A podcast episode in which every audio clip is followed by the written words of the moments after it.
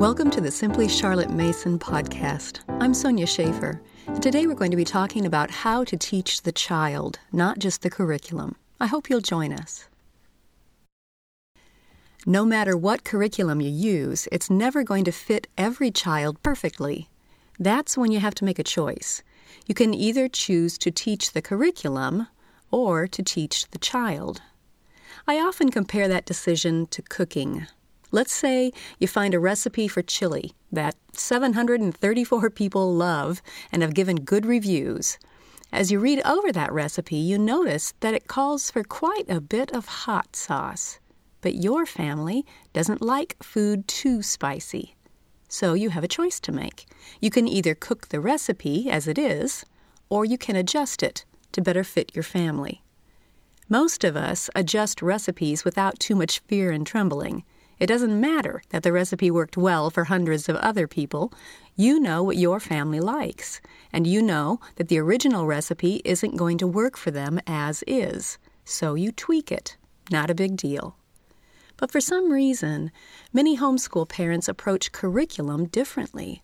Somehow they think that the curriculum has the final say, that it can't be and shouldn't be adjusted in any way, shape, or form. You have to serve it exactly as specified, and your child will just have to choke it down. When you do that, you're teaching the curriculum instead of the child. You, as the teacher and as the parent, have the freedom, indeed the obligation, to adjust a course of study in order to better fit your student. The writer of that curriculum doesn't know your child like you do. So use the curriculum as a starting point, just like a recipe. Find one that is close and then tweak it as needed. That's choosing to teach the child, not just the curriculum. Now, the question inevitably follows then how? How can a homeschool parent tweak curriculum to better fit a student? So let's talk about some specifics. It helps to keep that recipe analogy in mind as you think about ways to tweak curriculum. When you tweak a recipe, you usually make adjustments in three main categories. You might tweak one of the three, two of the three, or all three.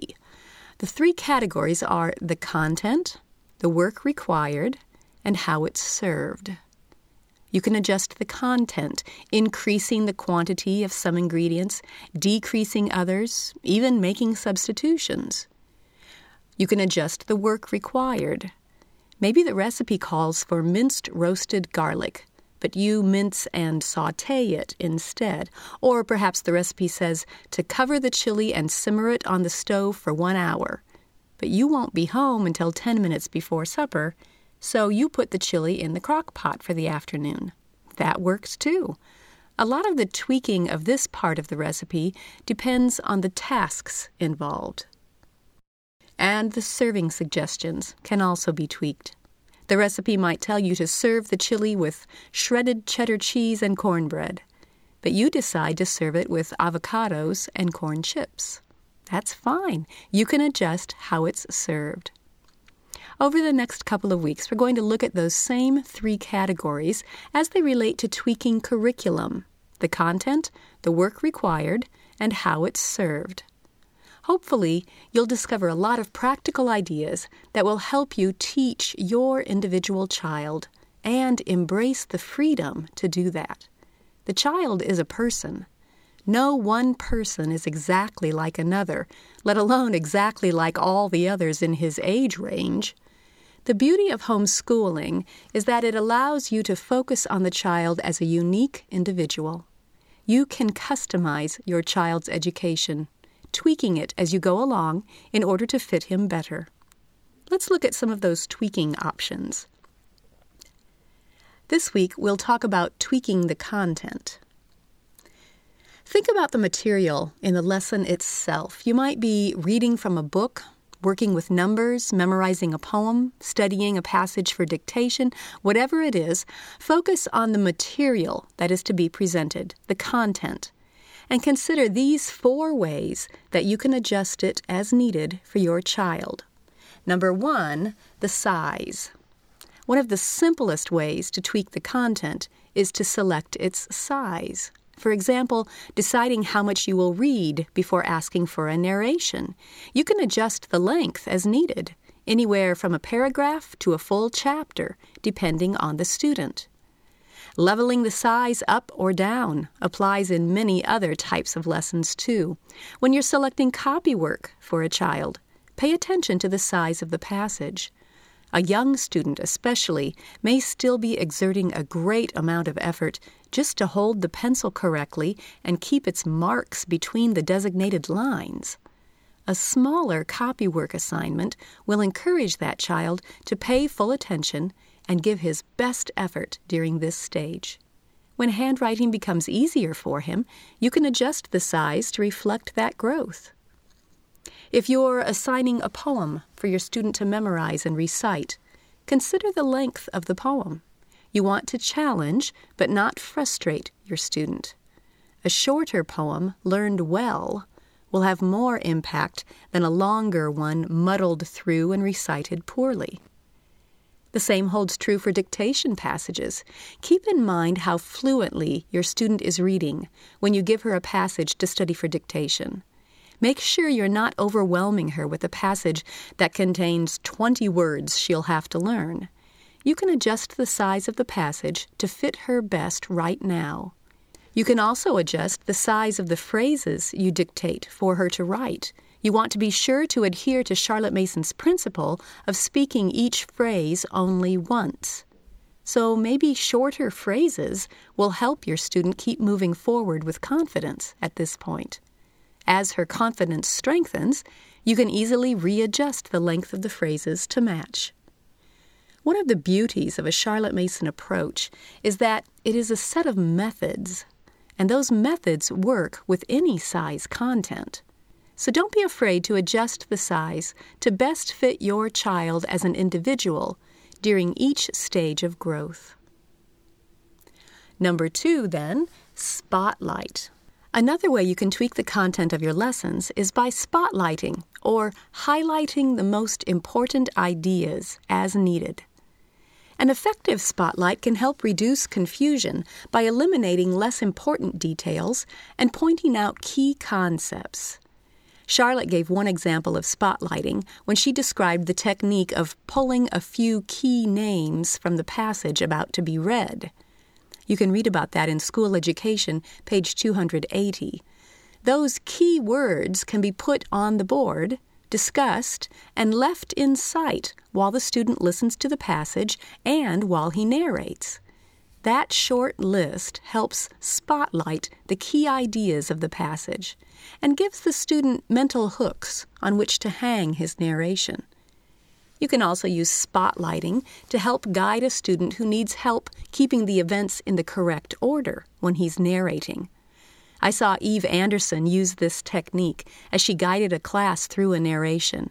I'll have a link to that DVD in the show notes, along with links to other articles that reinforce some of the concepts that we're talking about today.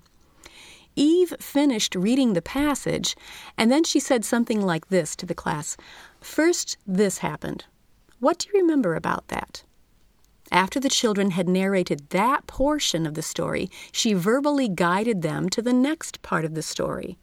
After that, such and such happened, and asked them to narrate it, and so on right through the chapter. It was just as if she were shining a spotlight on each event of the story in order, so the students could more easily follow the correct sequence in their narration.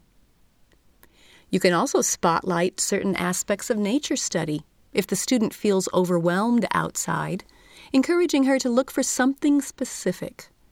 In handicrafts and art instruction, you can spotlight just one stitch or technique, showing the child slowly and carefully what he is to do. And I love how the Gouin series approach to foreign language has spotlighting naturally included in the process. After you learn the series in English, you narrow the focus to spotlight just the key verbs. Once you learn those, the focus widens again to learn the rest. You'll find a link to that in the show notes as well.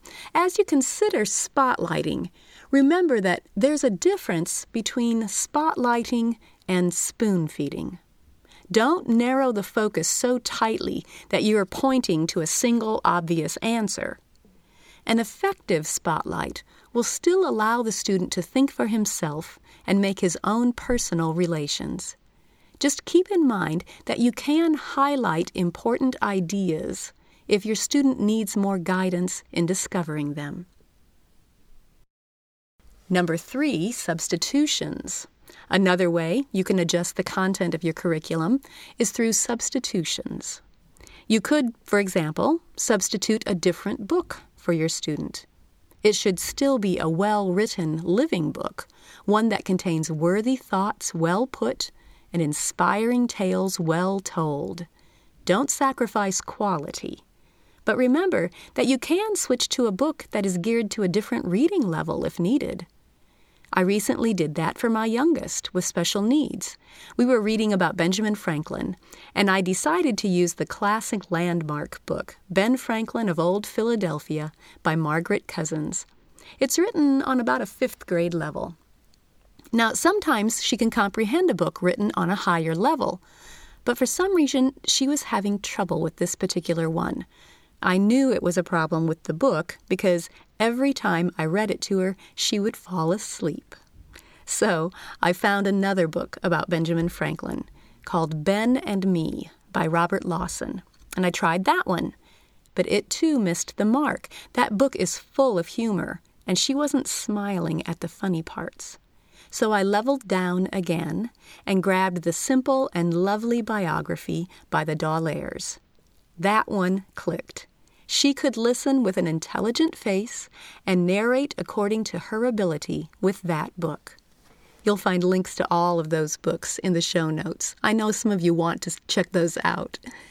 Now, keep in mind you can also level up with your book substitutions. If your student is ready for a more difficult book, you could switch to one of a higher reading level. Just make sure you also consider the ideas that are being presented in that book for older students. When you're leveling up, you have to take more into account than just the reading level. Sure, your student might be able to read on that higher level, but some of the books written at that level contain ideas that require a higher level of emotional maturity, too. Be on the watch for that aspect. Just because your student can read a higher level book doesn't necessarily mean that she should read it. Just a word to the wise there. The Simply Charlotte Mason plans for history, geography, and Bible give great book suggestions for a variety of grade levels. Feel free to refer to those lists for substitution ideas. You can also find alternate book suggestions in the online CM Book Finder, in the Truth Quest History book lists, and in a reference book called All Through the Ages from Nothing New Press. Look for links to those resources in the show notes as well. But books aren't the only substitutions you can make. When you're doing mental math, you can personalize the scenarios by substituting names of people in your child's life or objects of her personal interest. So if the stated math sum reads, There are nine children at the playground, if three go home, how many are left? You can change it to, There are nine dogs at the dog park, or There are nine cars at the racetrack. Incorporating your student's enthusiasms can help make her math lessons personal. You can also substitute the pictures you use for picture study. If one of the pre selected pictures by an artist would cause a disruption or disturb one of your children, feel free to substitute a different work by the same artist. Our picture study portfolios provide eight pictures with that option. You can choose to use only six. Substitutions can help you tweak the curriculum in order to best teach your child. And the fourth way to adjust the content of the curriculum is by dialing up or down the speed at which you move through the lessons. This factor is especially important when you're teaching a skill based subject, such as math or language arts skills like reading, writing, and grammar.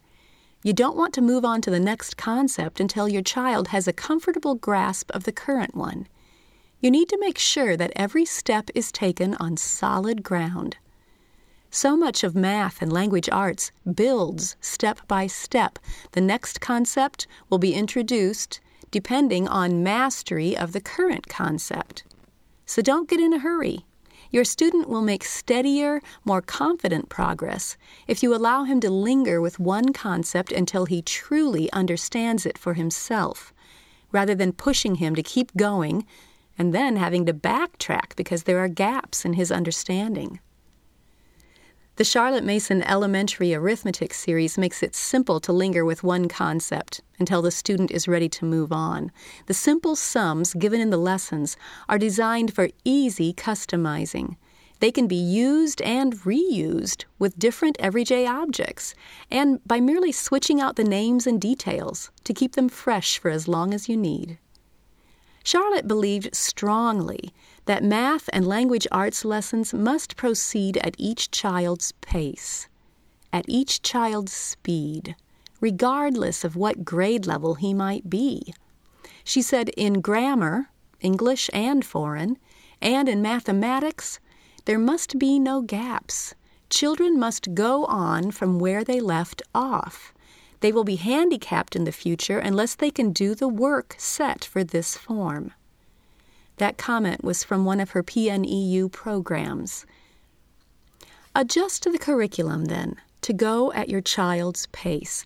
It is more important that your child understands the concept than that you check off the lesson as done. So, there you have four potential ways to adjust the content of your curriculum to better fit your student. But let's re emphasize one thing. Even with all of those potential adjustments, you are still using Charlotte Mason methods. That part of the curriculum doesn't change, the methods. Hopefully, the examples shared here will give you some ideas of how you can adjust the size, spotlight the key concepts, make personalized substitutions, and dial in the speed of the content as you use Charlotte's wonderful methods with your student. Now, with that in mind, I'm going to adjust the size and speed of this post. We've looked at ways you can adjust the content of the curriculum. So let's keep the size manageable and give you some time to digest this portion before we move on to discussing the work required and how the lessons are served. We'll pick it up from here next time and talk about more ways you can tweak and make adjustments in order to teach the child, not just the curriculum. You have been listening to the Simply Charlotte Mason audio blog, a reading of the weekly blog post from our site. You can always find the latest posts at simplycharlottemason.com or subscribe to our audio blog through the iTunes Store. Thanks for listening.